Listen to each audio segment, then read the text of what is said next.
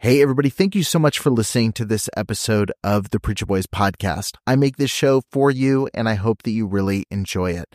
I have a lot of people that ask me how they can support the show financially, and you can do that by heading over to patreon.com slash preacherboys. You're going to get access to exclusive content, including early releases of episodes. I've got a couple episodes right now that have been released at least a month early over on Patreon. You've got access to things like unique merch, depending on what tier you join, and you get access to some behind the scenes content that I'm posting within the group. So head over to patreon.com slash preacherboys and become a member over there today. Every single supporter helps make this show a little bit more possible, especially as I continue to add additional episodes and content every single week. Thank you so much for tuning in. Let's get back to the show. Trigger warning. This podcast contains descriptions of various abusive situations. Listener discretion is advised. You are listening to the Preacher Boys Podcast, a podcast shedding light on decades of mental, physical, and sexual abuse within the independent fundamental Baptist movement. The testimonies shared on this podcast are told from the personal experience and perspective of the survivors. Not all legal outcomes are known or final. Any suspect is presumed innocent until proven guilty in the court of law. Now, here is your host, Eric Skwarczynski. Hey, everybody, welcome back to the Preacher Boys podcast. I'm so glad to be here with you today on this episode. And joining me is my good friend, Michael McNeilly. He is a moderator within the Preacher Boys official discussion group, and he's just been a really good friend throughout the last couple of years. I've been doing the Preacher Boys podcast and associated platforms for about three years now, and it's not always been easy. In fact, it's been quite the opposite. And Michael has always been a great encouragement. He's always checked in and just been a really great friend throughout all of that time. And today we're just kind of having a discussion about how Preacher Boys has evolved, uh, you know, the difficulties that I've had in running Preacher Boys, some of the things that are just weighing heavy over the last couple years, and just kind of giving an update just toward you know, the goals of the platform, the goals of Preacher Boys, my personal goals with it, and uh, just really some of the things that have hurt over the last couple years as, you know, I've seen things misinterpreted or, um, you know, talked about in a negative way. And so I wanted to just kind of do this episode to kind of, one, just get back in front of you, uh, get to share a little bit more with you and re-engage with uh, all of the people who've been so supportive of Preacher Boys over the last three years, and uh, really just have kind of a, a fireside chat, so to speak, uh, with Michael talking about uh, kind of the hopes and dreams moving forward. So, I really hope you enjoy this episode and uh, see you in future content from the Preacher Boys podcast. Hey, everybody, welcome back to the Preacher Boys podcast. Long time no see. And uh, shout out to uh, special guest Michael McNeilly, who has the uh, the role of calling me and saying, "Hey, are you alive?" Uh, every once in a while. uh, for sure, it's been a while. It has. It has. There's been a lot of stuff going on for sure. So what's it been? About two years? Well, since yeah, since the since show the started. Yeah. Yeah. Uh, yeah. Twenty January of 2020. So, um, yeah, almost three years uh, going into it, which yes. is which is pretty pretty insane. Been going well. Yeah, I'd say so. I've been uh, I've been hustling away. Like a lot of people think this is my only job, and uh, it is not. so I've been working super hard on a business venture that that's been growing pretty well, which is cool. Working on a couple personal things, and then obviously just family, personal life kind of stuff. So it's been it's been good. It's crazy to start as just like, like, a side thing for you, and then it kind of blew up. Yeah, I mean, well, originally, Preacher Boys was supposed to be. Originally, I was thinking, okay, I'm going to do a documentary because that was kind of my background was like video. So, um, it seemed to me like the easiest because I'm not good at many things, and I was like, I know I could do this well. Um, and so I ran into the end of 2019. I was like, I'm just going to go ahead and pull the trigger and try to do this and see if I can get two or three people to reach out and talk to me. Um, and basically, like within a week or so, I had like 20, 30 people that wanted to talk to me. And I was going, okay, I can't cut these people because this is their stories and they need to be shared. Let's do this as a podcast until I can get the documentary going. And then it's like this thing where the podcast has grown to a point where it's like, what do you even do that hasn't been done through this? How do you do it better? Um, and so I'm still kicking around a couple things and angles that might be interesting, but it's the podcast really went from being a afterthought thing to a if I wanted this to be a full-time job as far as time commitment, it could be that and then some. So yeah, it's it's grown it's grown super super fast. Um and I I I don't know. Like this is all new territory. Like I'm not used to having people know who I am outside of like the 20 people that I'm around usually. so mm-hmm. it's it's been pretty weird. It's been a journey, I'll say. It's been it's been a big journey, which is something I think um when you reached out we talk probably every i'd say every couple months like mm-hmm. and and then go kind of radio silent and then we talk for like two hours i feel like is kind of re catch up. And one of the things you brought up that i thought was a good thing to have a conversation about and this is not a super structured episode we don't have like a script or breakdown or something um but one of the things that you mentioned was just with how large the group has gotten for preacher boys and how large the audience has gotten for preacher boys there's so many people in completely different stages of their journey and i think we all have a common starting point which is you know and some have an extreme version of this but for the most part we all started in not great church environments or had not great encounters within our religious environment you know and for some that's sexual abuse for some it's physical for some it's financial for some it's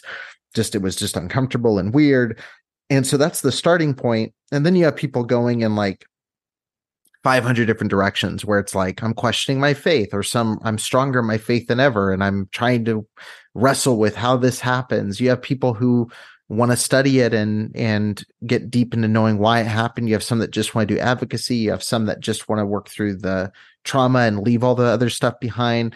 And one of the biggest challenges as it's grown so quickly has been how do i serve all of those people in a way where no one feels like they're getting left out but also you know i'm not tiptoeing around the things i feel like need to get talked about for sake of someone being offended or upset if that makes sense and mm-hmm. and you've done a really good job as kind of a unsung hero within the group fielding a lot of messages that come in or fielding some of the complaints that come in within the, the preacher boys group um, and sharing it with me in a way where like there's times i don't know what to do decision wise on some of that stuff and i think you've got a lot of you know feels very Christianese, but a lot of wisdom and how to handle that kind of stuff. And and I feel like you handle it similarly to how I would in a lot of those cases, but sometimes a little bit a little bit smarter in the in that realm.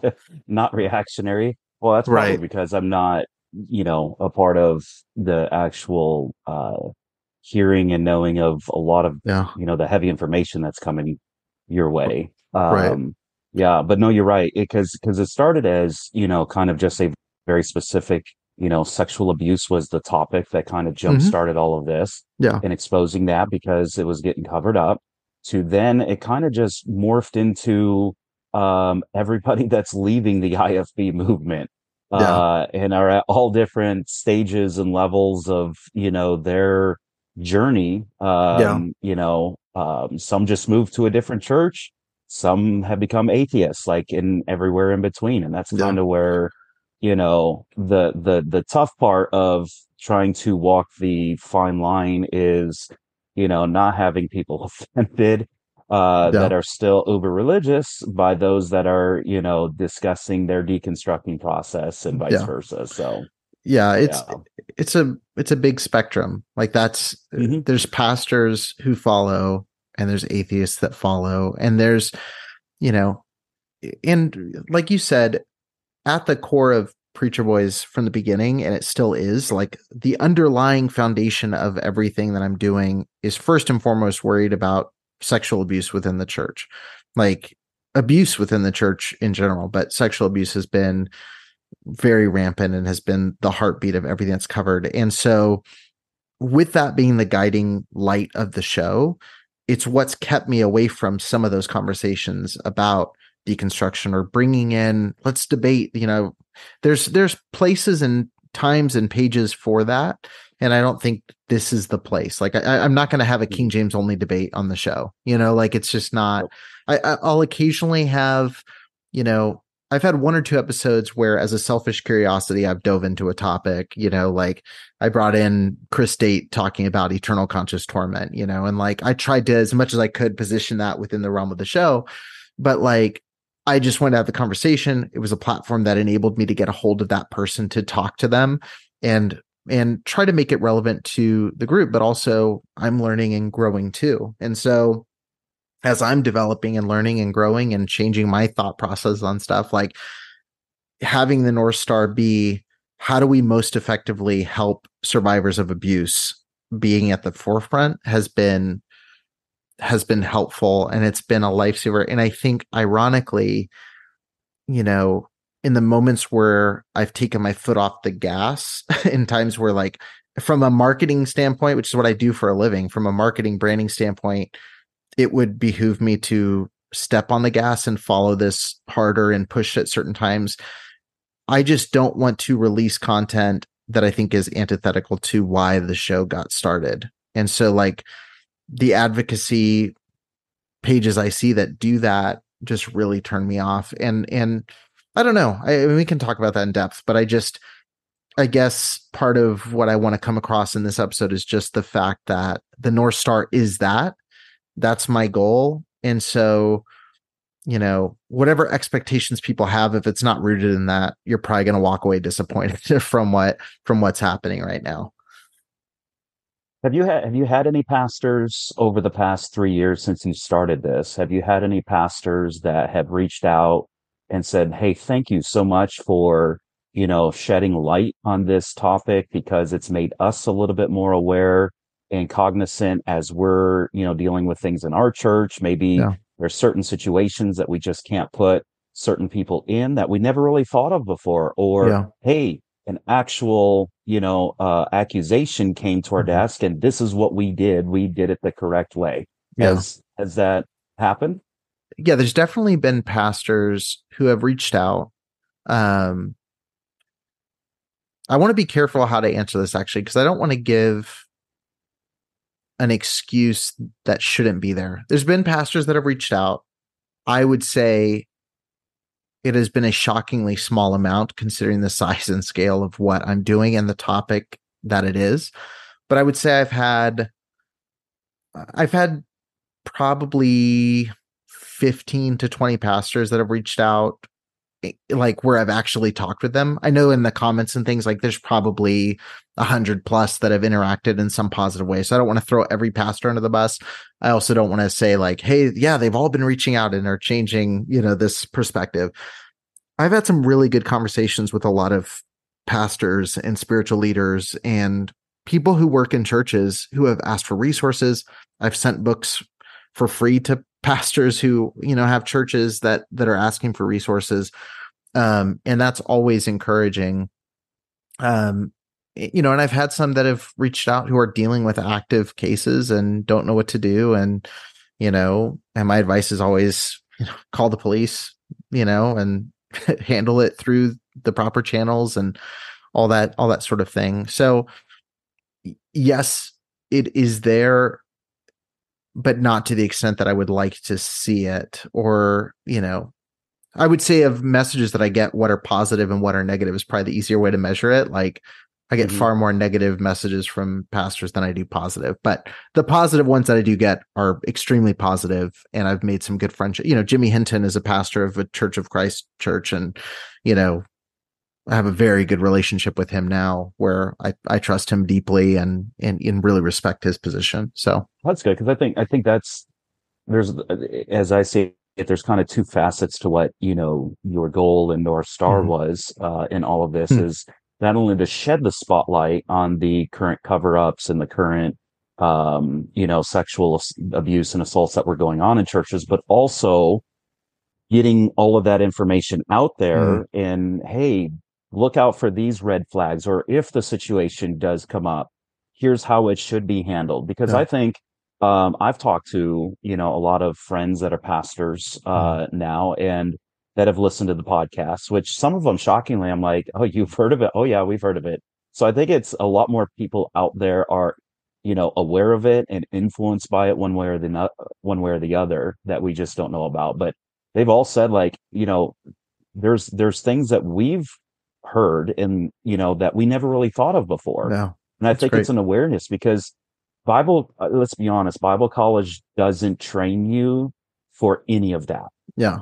Bible college is just a theological, you know, whether you're at a seminary or whether you're at a Baptist Bible college or whatever, there are zero classes in counseling. And that yeah. could be, you know, anything from couples to, you know, marriage or anything like that. And then they don't teach you anything about what to do with sexual assault when that yeah. lands on your doorstep and that can be probably for all denominations, but you know, specifically we're talking about, you know, evangelical IFB churches.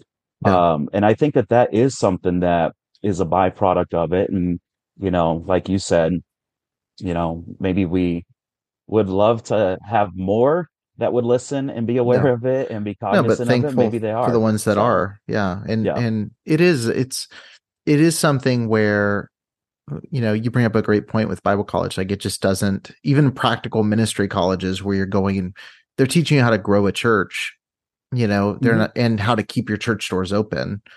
And if that's the mentality you're going into ministry with is how do I grow my church as big as possible and keep my doors open no matter what, you're going to make decisions that are extremely dangerous to anybody who gets in the way of that, you know, including victims. Um, but yeah, I'm I'm really thankful there's been pastors have reached out, and I and I'll say now too, if you're a pastor that's listening and you ever do want insights or resources, or even if you're pastoring a church where you go, this is this looks like the churches that get talked about, like for a hardcore IFB church. I've had some pastors. I had one in particular that reached out that a lot of like I was surprised that they reached out when I found out all their affiliations, but they wanted help. I didn't go, you know, I'm not going to record your conversation and blast it on the internet and say, look at this loser reaching out. You know, he's a Baptist pastor. You know, it's like, I want to help people. I don't, I'm not here to change your dress code and your all that kind of stuff. It's, it's aside the point. Um, I'm always happy to answer questions, send books, resources, connection points. Like, and what you do with that information is up to you. Um, so if you are hesitant to reach out, like definitely feel free to reach out if you if you want any resources or advice or you know. It, but, it, but that's the thing that kind of bumps me out the most, and it goes back to the Bible college thing. Is like I'm a 28 year old with a podcast. Like if I'm the most helpful advice that someone's getting and how to deal with this stuff in their church, like someone dropped the ball in their training somewhere, mm-hmm. you know, because I have pastors that are 40, 50 years old that reach out and call. And I'm like, this is really sad that you're hearing this first from me because like I'm not an expert on this topic. Well, and and the the thing that frustrates me the most and that like I understand their mindset because I came from that mindset. Mm-hmm. So I understand where Same, they're coming yeah. from, but there's still times where I just don't understand where the disconnect is.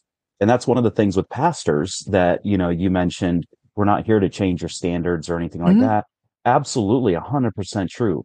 Nobody is trying to tell you how to, you know, doctrinally, you know, preach from a pulpit. Nobody, we're not here to tell you that, uh, you know, pants on women are okay. We're not here to change you in any way, shape or form. We're trying to shed light on something that yeah uh, Jesus Christ would have shined the light on, you know, yeah. and condemned. Um, it's condemned in the Bible. Why isn't it, why isn't it condemned in your church? Why right. are we just shifting people to all of these different churches when this type of stuff comes up? Yeah. Um, that's the thing that I just completely don't understand that disconnect. Yeah. Uh, because they come at, they come at, I'm sure you, you more so than, than me when, you know, I was doing some of the podcasts with you, but they would come at me like, how dare you challenge our doctrine? How dare you? You left the faith. You left, you, yeah. you know, and just all of these uh, insults. It's like, wait a minute. Why can't we be in agreement that sexual abuse is wrong yeah. and should be handled yeah. through the legal system? Like, I, am not, I'm not understanding where this disconnect is. Why, why all this hate and vitriol? Well, and it's this thing too, where yeah, sometimes things get said or you know, or come up or you know, I, you know, I I have the things that I believe. Other people have the things that they they believe. Uh, you know, there's probably a long rabbit trail there that could happen, but it's it's yeah. Am I going to express my opinion on some of the topics, like even that you just mentioned? Sure. Is it something like at the end of the day?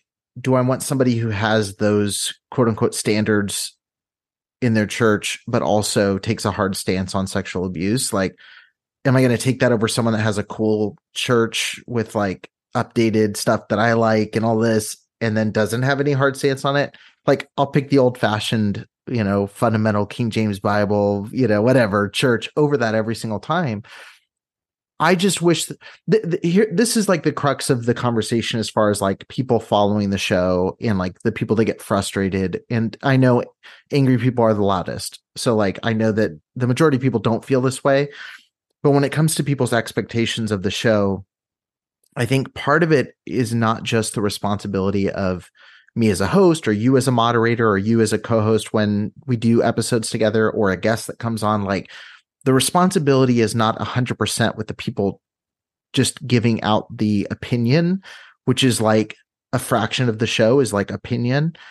It's it's not in their or even if they're giving out facts it's not their job to make it completely accessible to everybody and be 100% toe the line with everybody's perspective the job is to get the information out there and your job as a listener is to sit there and go what is relevant to me when it comes to opinion? What is relevant to me? Okay, this guest came on and said, you know, this about the status of their faith right now. Okay, you could take that and discredit the entire episode and the entire podcast. And that's happened many times with people. Or you can say, I disagree with them on that. I'm an adult. I have my own belief on this.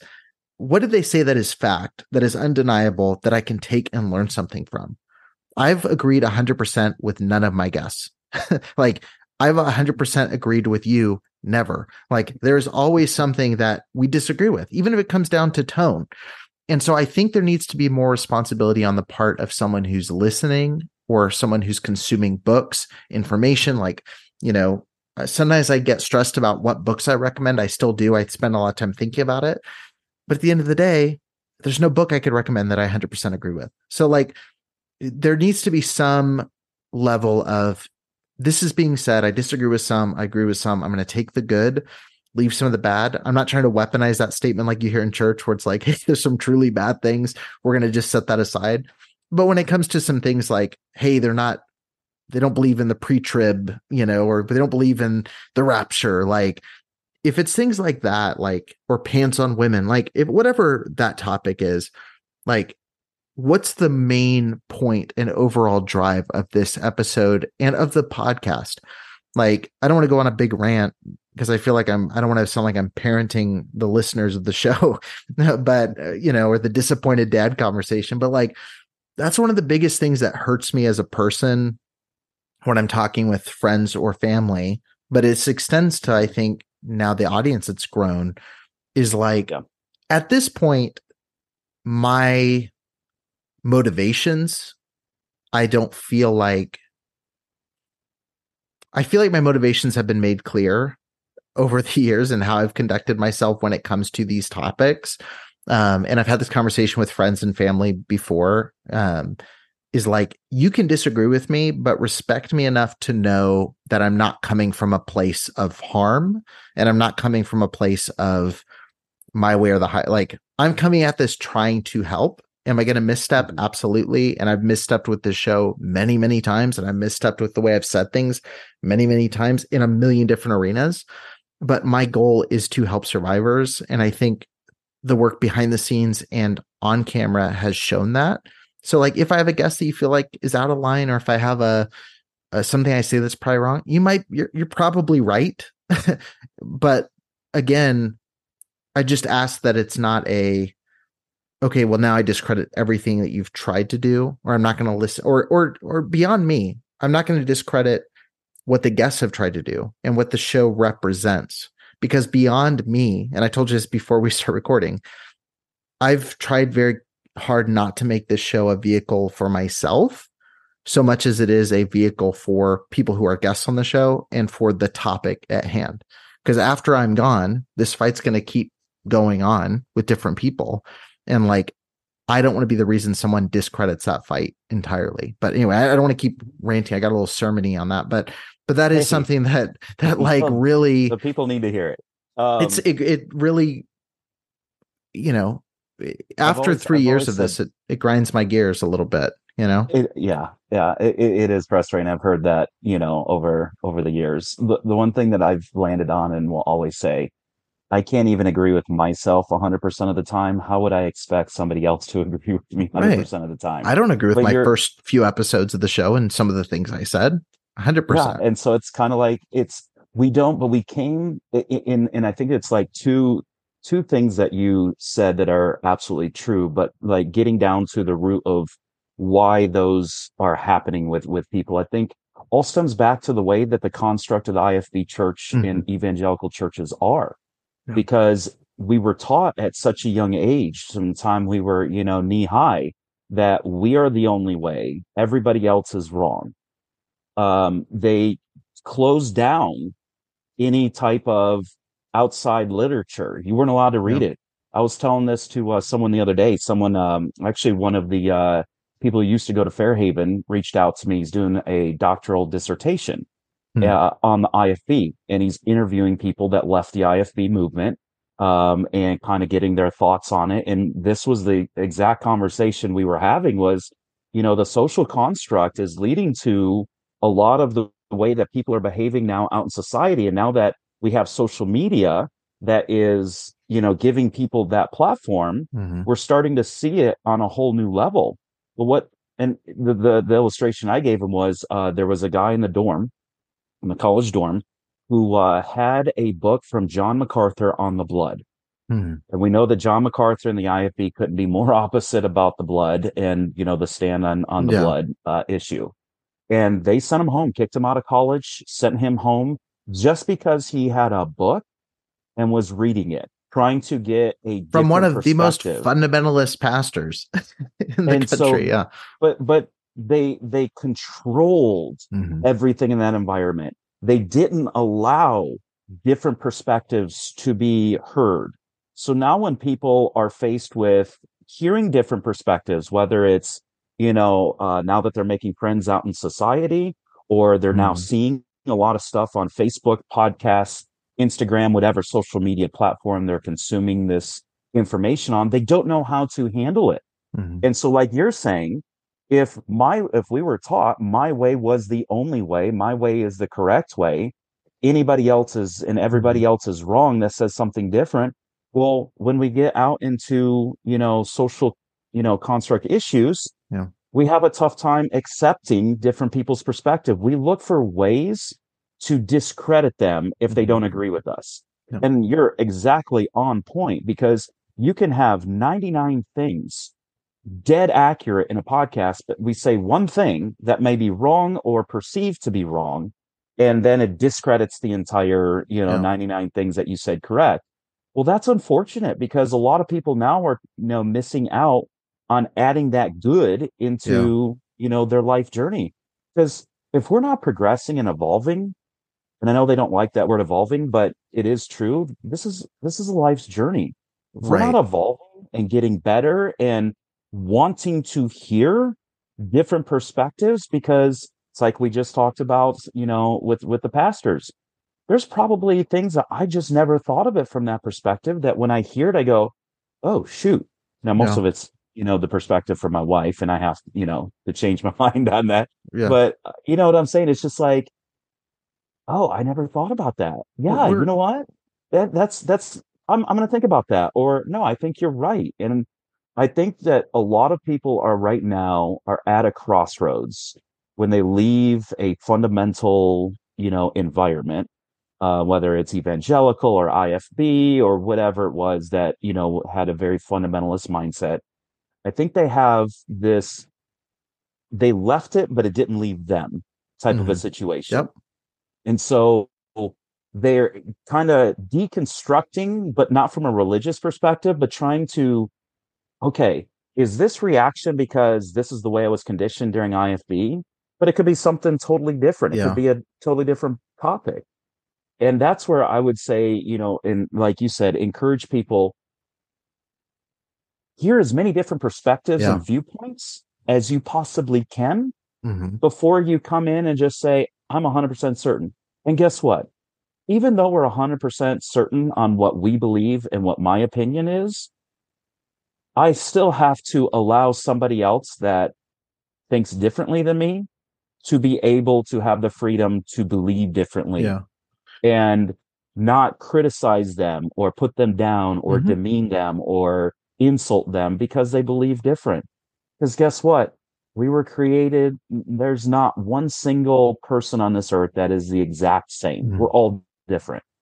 And that's what makes, you know, as I used to say, that's what makes the world go round. Yeah. Um, but I, yeah, I would echo exactly what you said. And that's, that's frustrating just from watching a social construct. And I know we don't want to go down too far Yeah. down tho- those rabbit trails, but that's what's frustrating right now is watching people not being able to hear a different perspective and hear different viewpoints on certain topics in our Yeah. society that, oh, by the way, are backed up by biblical passages. Just most people don't know about them Yeah. or haven't been taught because they were glossed over in Sunday school. Yeah. So, but yeah, Yeah, well, it's it's what I always say. It's the default fundamentalist. Like we're all default fundamentalists. We all have these, you know, and the rallying cry in fundamental circles is "We aren't changing." That gets you know shouted at in pulpits every single Sunday. You know, and my cry for the last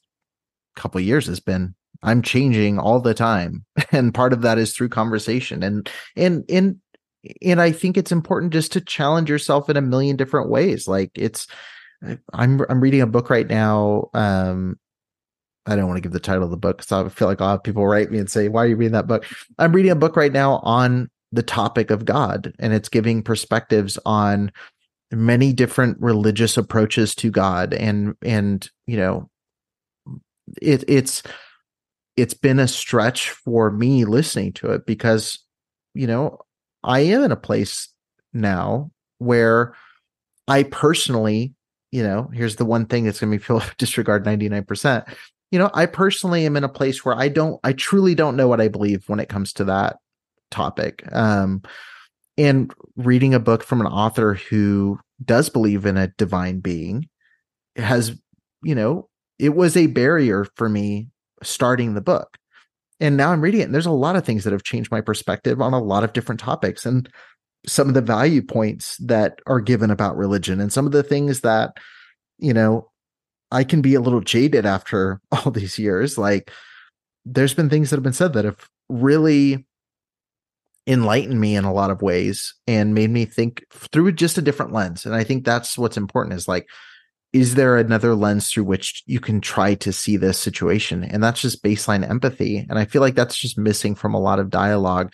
And again i don't want to sound like the old man that rants at a you know yells at a cloud kind of thing but it is i just really like if i could see something happen in the next year with preacher boys and like just with the group and with the messages that are received and with the conversation that I had is like just way more empathy.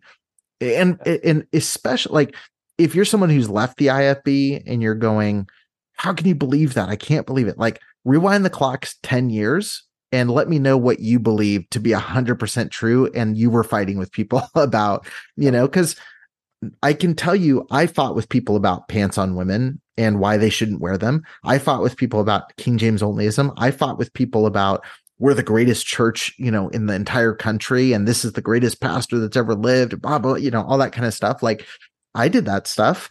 Like we are all growing and changing all the time. Like have a little bit of empathy for people who are figuring out that journey. Well, and I think, and I think a lot of it comes from, you know, not only the empathy that you're talking about, which Mhm. is absolutely correct and true, but their limited education on the Bible and things surrounding the Bible is preventing them from understanding that, okay, maybe there's different uh, viewpoints of the stories in the Bible. Mhm. Um, I, like you, have, you know, and, and I want, and I want to say it's okay to not know if there's a God or be like, nobody has to be dogmatic all the time yes, we can still be on a journey, believe in a higher power, but maybe we don't know, you know, what that higher power is or who it is, or, I mean, there's so many different, you know, variations. Yeah. I, in the last two years, have gone a lot more on the historical perspective and did a lot of research on the historical perspective of the Bible. So listening to a lot of historians that, you know, have, uh, read the actual Greek, you know, manuscripts that we have that, you know, are today's Bible. Um, you know, people that are very in tune to and and you know uh what the bible has to say you know the the whole you know what do christians believe? When did this start? When did that Yeah. start? There were other you know movements that were trying to start you know even breaking it down to the difference between you know peter's doctrine and paul's doctrine in the new testament. But you don't get that from an independent fundamental baptist college. You don't get that type of Mm. stuff. And so when you sit back and you go wait a minute.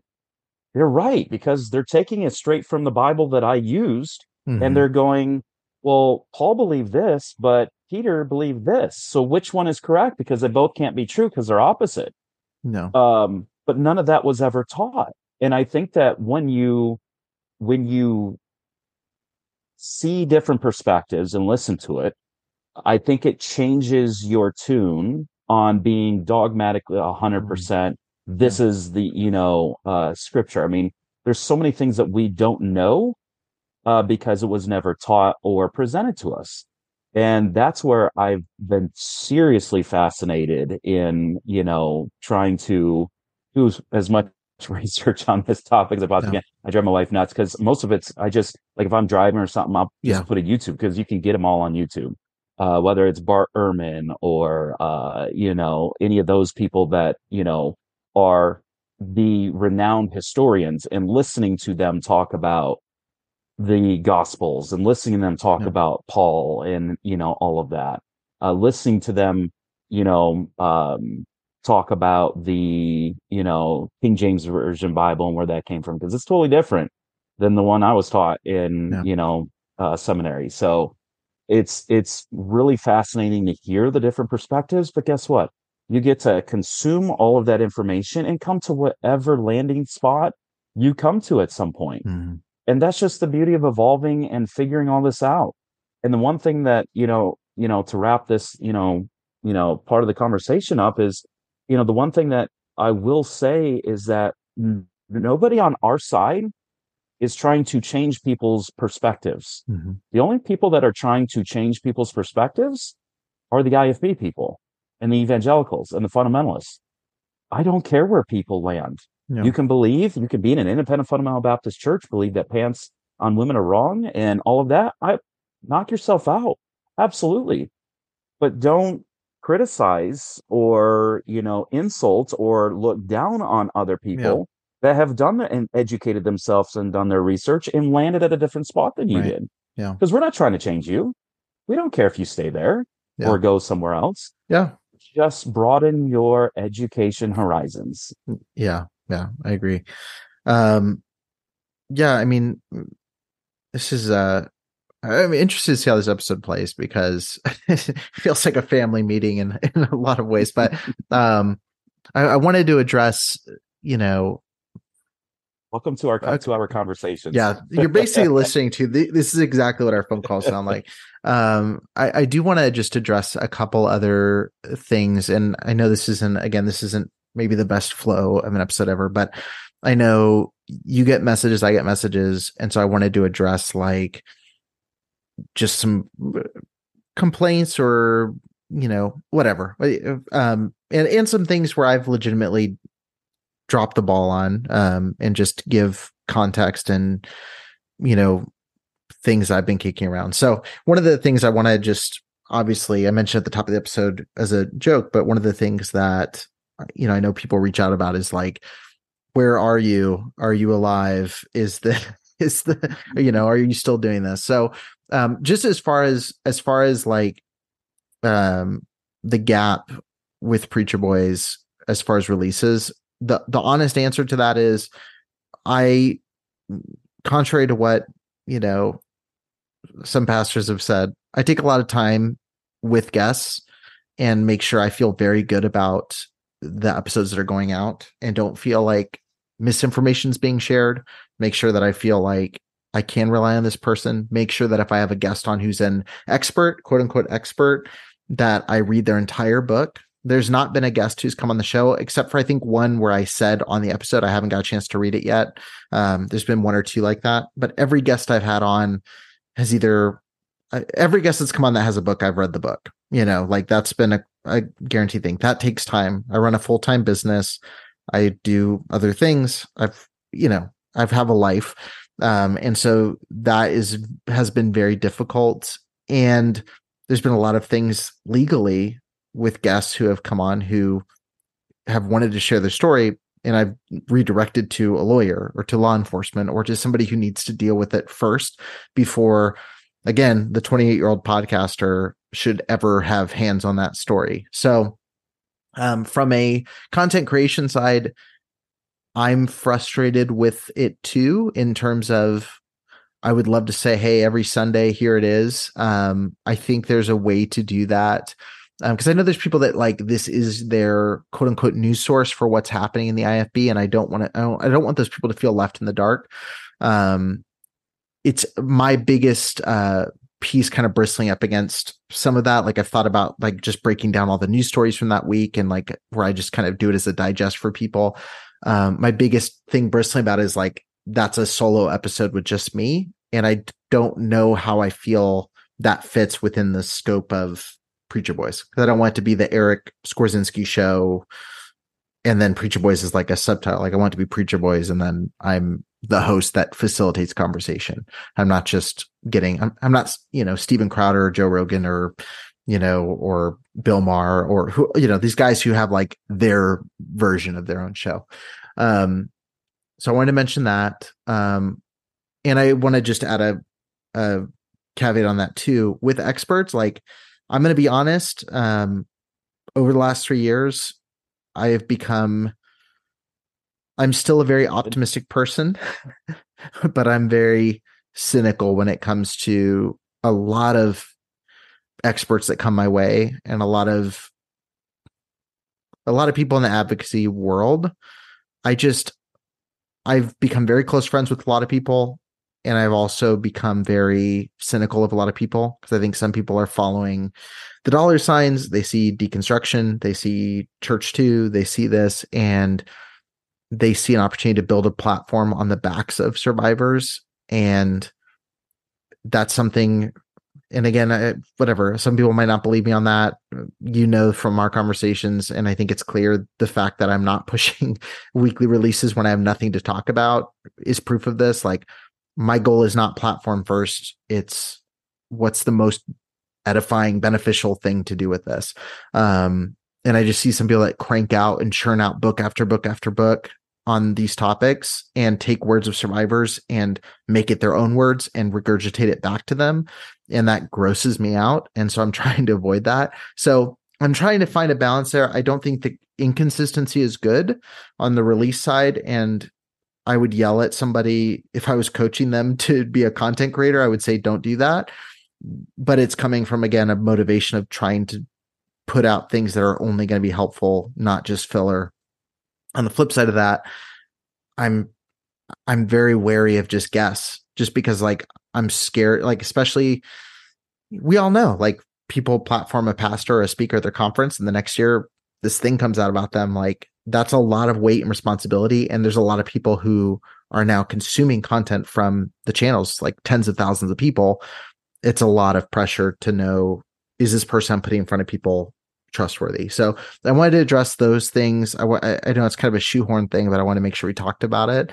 Um, and then uh, the last thing I'll say, and I don't want to keep ranting, but the last thing I'll say is just after three years, I was telling you, I'm very comfortable at this point saying I need a break and taking time away.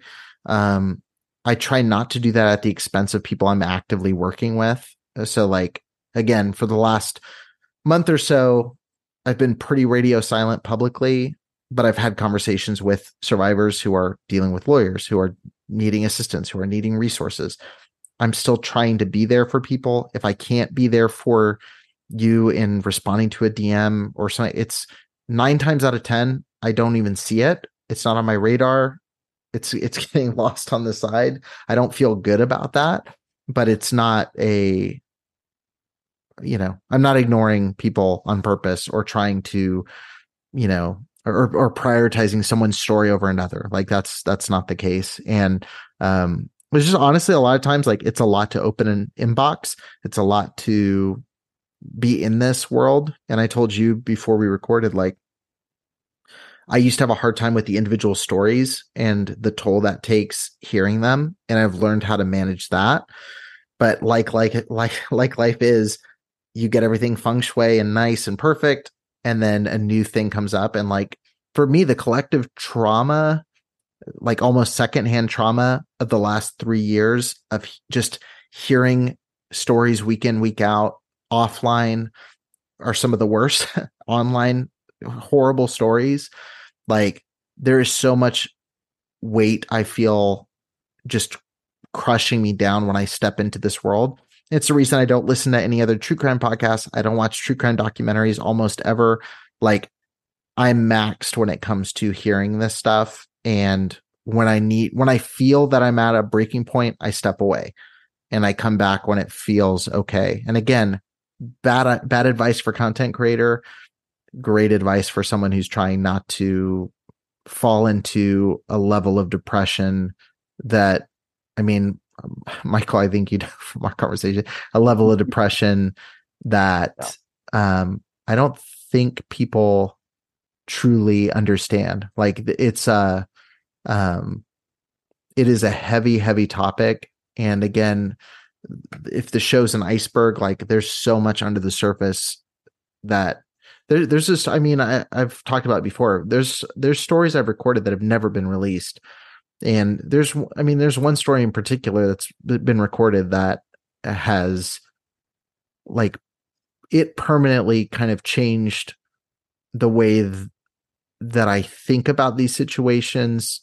It, it, it's these are mindset life altering stories to hear and i think that's a very good thing but it's also that is a weighty thing and i think even for listeners of the show like i would say i've said this before too take breaks from the show do not make this show your weekly binge like take time to process the stories let them change you and affect you but i don't think it's healthy to soak in this um nonstop. And I don't think it's healthy for me. I don't think it's healthy for anybody to, you know, I mean, that's why I think survivors are the strongest people in the world because they have no choice but to be with these stories. But even then, like, you know, I think the survivors who I talk to have found ways to also set it here at a time and make time for themselves to live outside of that and not to soak in that,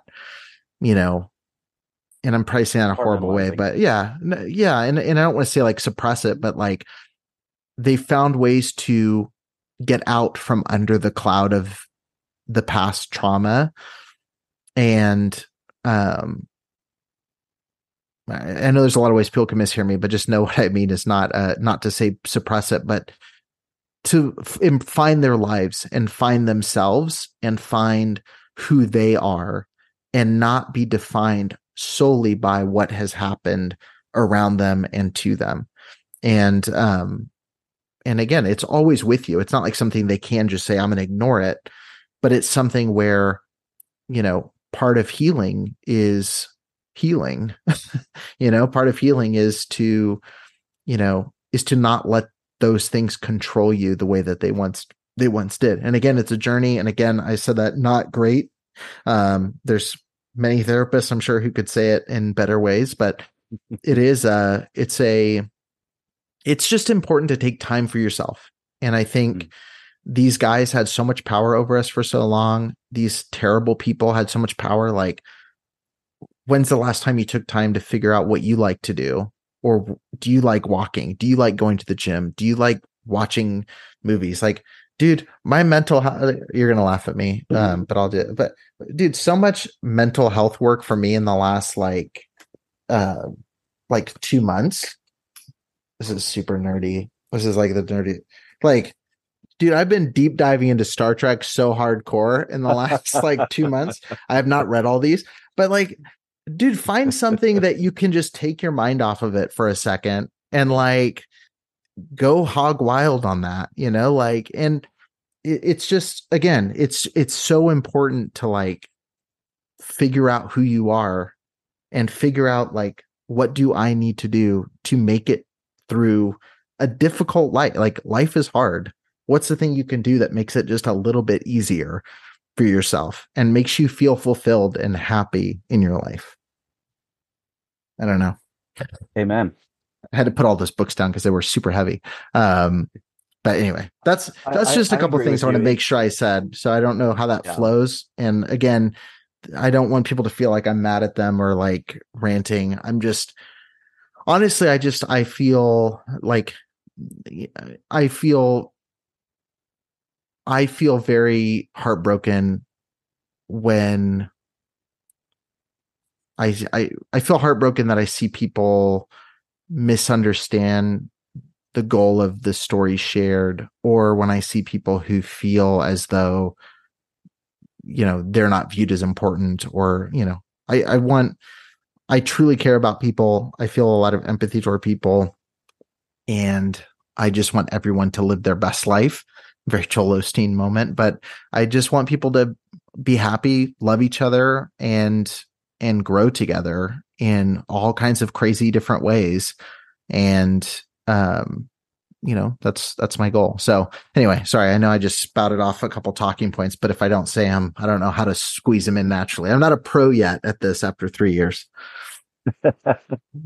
I was i'd say you did a pretty good job. I i in listening to you i totally understand especially probably the conversations we've had over the last three years yeah. uh, where you're coming from because i can only imagine i mean my it was my story my sister's story that brought you know us together yeah. and imagine 35 to 50 of those stories and the weight and the heaviness of having to, you know, and I know you um, are a lot like me in the area where we want to give, we want to give, even to the point where it's detrimental to us and our families and everything else, but we want to give and give and give and give because we're scared if we say no, that, you know, something bad is going to happen. But in reality, saying no is healthier sometimes um, yeah. because uh, otherwise you slide into that deep depression and dark hole, and yeah. you know that's not anywhere you know you want to be. But if there's any encouragement I would give you, it would be,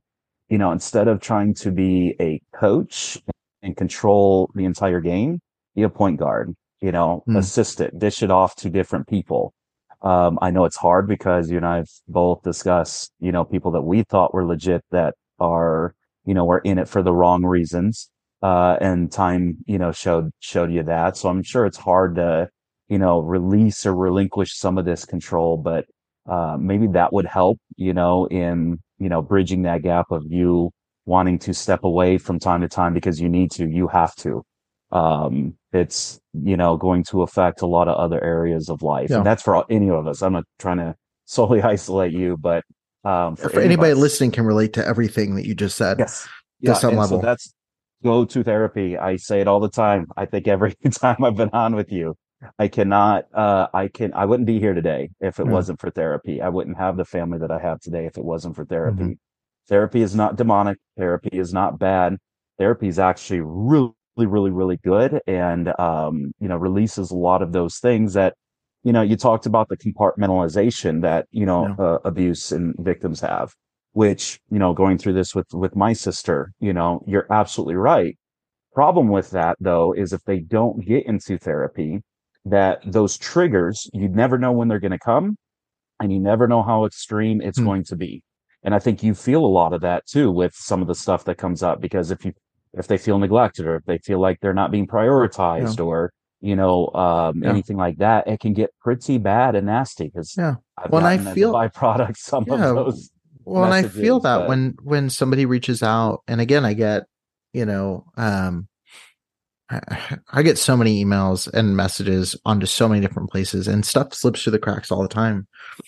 Um, but that's one of the things that's, again, I feel bad when I know it. T- I know I know someone's listening going, Oh, how hard for you. You have to read a story. We've lived through the story or how, you know, I, I know, and that is a hundred percent valid. Like I said, that is, and, and there's nothing that makes me feel worse than when I go in my inbox and see like, oh, someone shared a story with me. And I know they probably sat there forever writing this out or getting the courage to send this message. And then I get, I finally see the message and then I see the follow up message from them and it's, oh, you don't care about my story. You're like everybody else, or you're like this. And, you know, and it's just, it breaks my heart because I know that they're feeling something 100% valid, which is they've been ignored for years and they feel the same way. But the last thing I want them to, the last thing I want is for them to feel like that. The last thing I want them to do is to feel like, oh, I don't care. Like, honestly, I've told people before, I've told you this write me like three times. Like say, hey, bump, you know, I'm giving this a follow up. I'm gonna, you know, drop a question mark in there. Like I will see it eventually. And I guarantee you when I do, I read it with sincerity and I try to figure out the best way to help that I can. Um, so I wanted to throw that out as well. I get, you know, and some people just send me completely vitriolic, nasty messages like, I'm not going to respond. Like, if you want to guarantee you won't get a response, like send me a nasty message. Like, I'm not going to respond to it. Um, but for those of you that sincerely feel hurt or feel like ignored, like I'm not seeing it, or like if I do see it and I do read it, you will get a response. And I apologize if it's not within 24 hours or, you know, like I'm doing my best to balance these um, and know the best way to help, you know both both of the reactions and both of the viewpoints are 100% true mm-hmm. and i think that's something else that gets lost a lot of times with us because we were raised that you know there's black and there's white there's r- right there's wrong there's no in between there's no gray area mm-hmm. but we all react to different things in different ways yeah. and so uh, you can absolutely as a victim have that viewpoint of well it never happened to you how you know yeah. how could it be this you know impactful on you and you they're 100% right yeah but they're you're also 100% right because this is how you feel mm-hmm. and you take upon this weight and this burden and you know trying to help and trying to you know you know get to everybody and you're one person you can't yeah. and so both can be very true and both can be you know um valid you know viewpoints and emotions. Yeah. Um, it's not that there has to be your Eric, you're wrong and I'm right, or I'm, you know, wrong and you're right. Like there, there can be two truths in yeah. the, in, in any given conversation. I think we, we get lost in that because we look for, instead of coming together and finding the common ground, we look for the things that we want to disagree on and separate over because yeah. that's what is, you know, has driven us. I mean, how many times do we see it at, I mean, IFB churches? It was a badge of honor mm-hmm. that they had this new standard that, you know, separated them from everybody else. Right. Um, and so when we have this perspective, and I would just, you know, caution you, find common ground in conversations that you're having with people, search for the common ground first, and then go, you know, hey, this is this is my disagreement with you, and here's why. Yeah. And you know what? We walk away, you'll be surprised. I've had conversations that go in both directions with people, uh, usually centered around, you know, religion. Yeah. Um, you know, where we, I went in, we found the common ground. We discussed some of the things that we disagreed on. We both walked away with, Hey, I learned something from the other person. Yeah. But more times than not, we come in with the, oh, this is where we disagree. And then we just yeah. both get in the foxholes and trenches right. and, you know, yeah. nothing good ever comes of that. So, yeah, yeah I, I would definitely say we can, both can be right. There can be truths on both sides of the fence. Mm-hmm. Let's find those truths and let's dwell on those and then, you know, figure out everything else from there. But, yeah. Yeah. I love that. Um, yeah. And just for anybody, empathy and therapy empathy therapy we need another one for it to be a full sermon um, i also want to say um, if you are listening and you're looking for resources um, i am on a lot of people don't know this because i'm horrible at talking about it. I am on the board of a nonprofit called Courage 365. Um, if you visit courage365.org, there are resources available. There are people that can help you. There are advocates. There are people that will link you up with whoever you need to talk to. Um, it's an amazing team of people that are far more organized and helpful than I am. Um, and so, um, courage365.org would be a great place for you to reach out if you're looking for any extended resources or help or someone to talk to. You don't want to be on a podcast, but you want to share your story um, or need someone to listen or like that is another great route you can take. Again, my inbox is always open, but Courage 365 works specifically with survivors all the time. That is a full time arena, and there's many different people on the team that can help you. Um, so be sure to reach out there.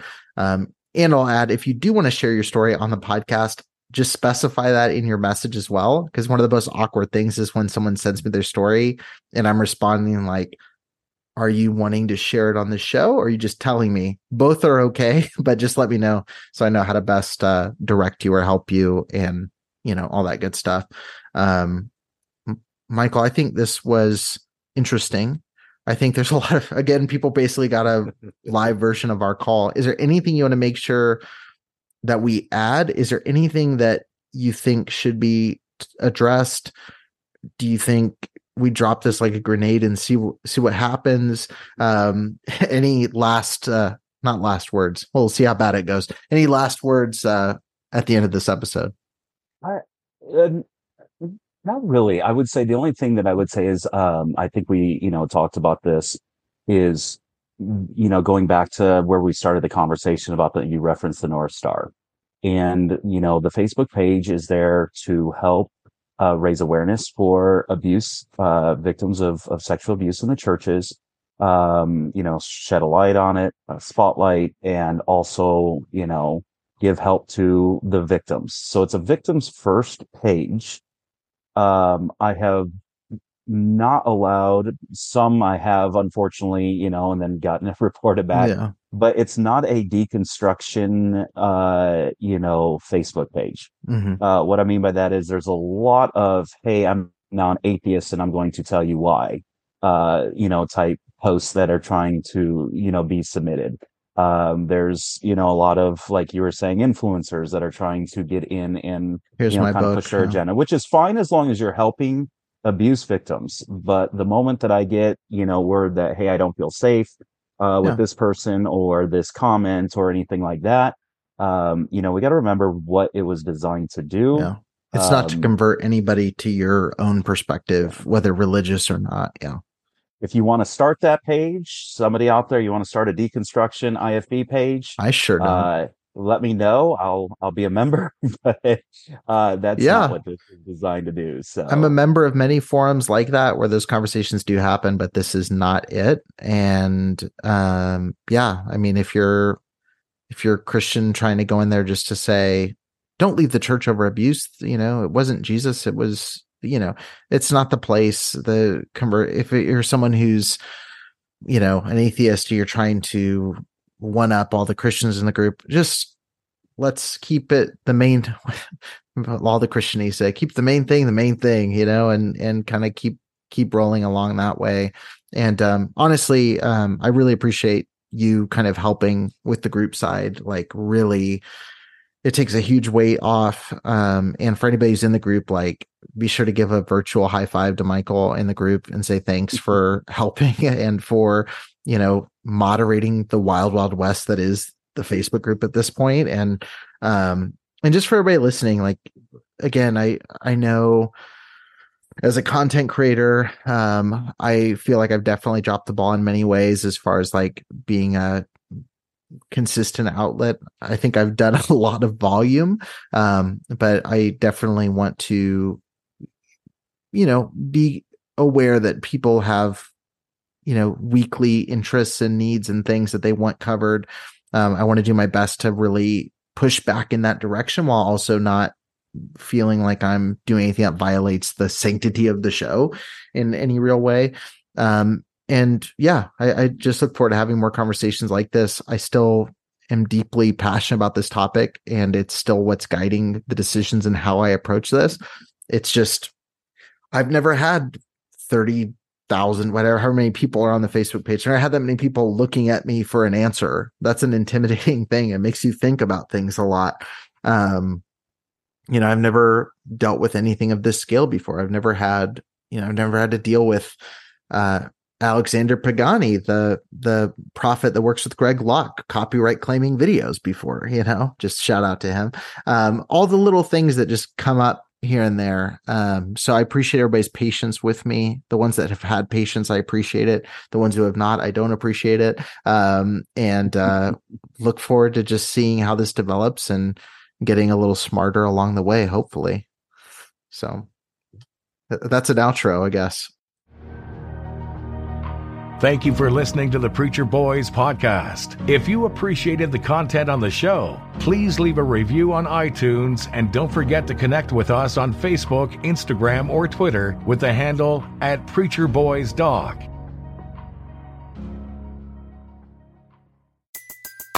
Everybody in your crew identifies as either Big Mac Burger, McNuggets, or McCrispy Sandwich, but you're the Filet-O-Fish Sandwich all day that crispy fish, that savory tartar sauce, that melty cheese, that pillowy bun. Yeah, you get it every time. And if you love the filet of fish, right now you can catch two of the classics you love for just $6. Limited time only. Price and participation may vary. Cannot be combined with any other offer. Single item at regular price. Ba da ba ba ba.